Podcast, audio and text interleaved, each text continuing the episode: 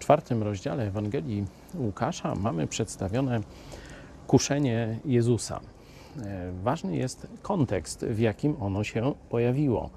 E, jest to w momencie rozpoczęcia publicznej działalności Jezusa tuż po chrzcie Janowym i e, jest to po takich najbardziej spektakularnych, można powiedzieć, doświadczeniach, że Jezus zostaje wprowadzony przez Boga Ojca e, no, przed cały Izrael. Nie? To jest syn mój umiłowany, Duch Święty, gołębica i tak dalej, i tak dalej. Czyli można powiedzieć po ludzku, e, Jezus odnosi sukces, czyli dwa elementy. Po pierwsze, no, taki publiczny jakiś sukces, no i początek groźnej dla diabła działalności Jezusa. No i wtedy właśnie przychodzi e, kuszenie, przychodzi próba złamania Jezusa. Przez analogię możemy oczekiwać, że kiedy będziemy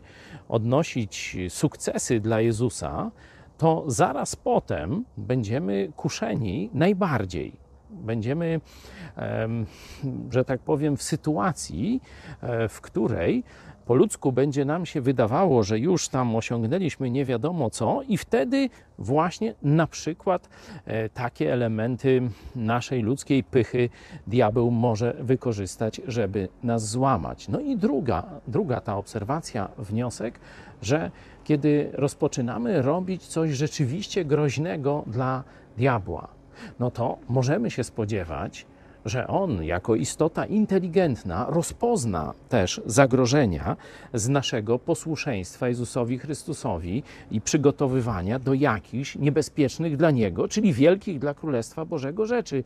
I wtedy również nas będzie kusił ze zdwojoną siłą.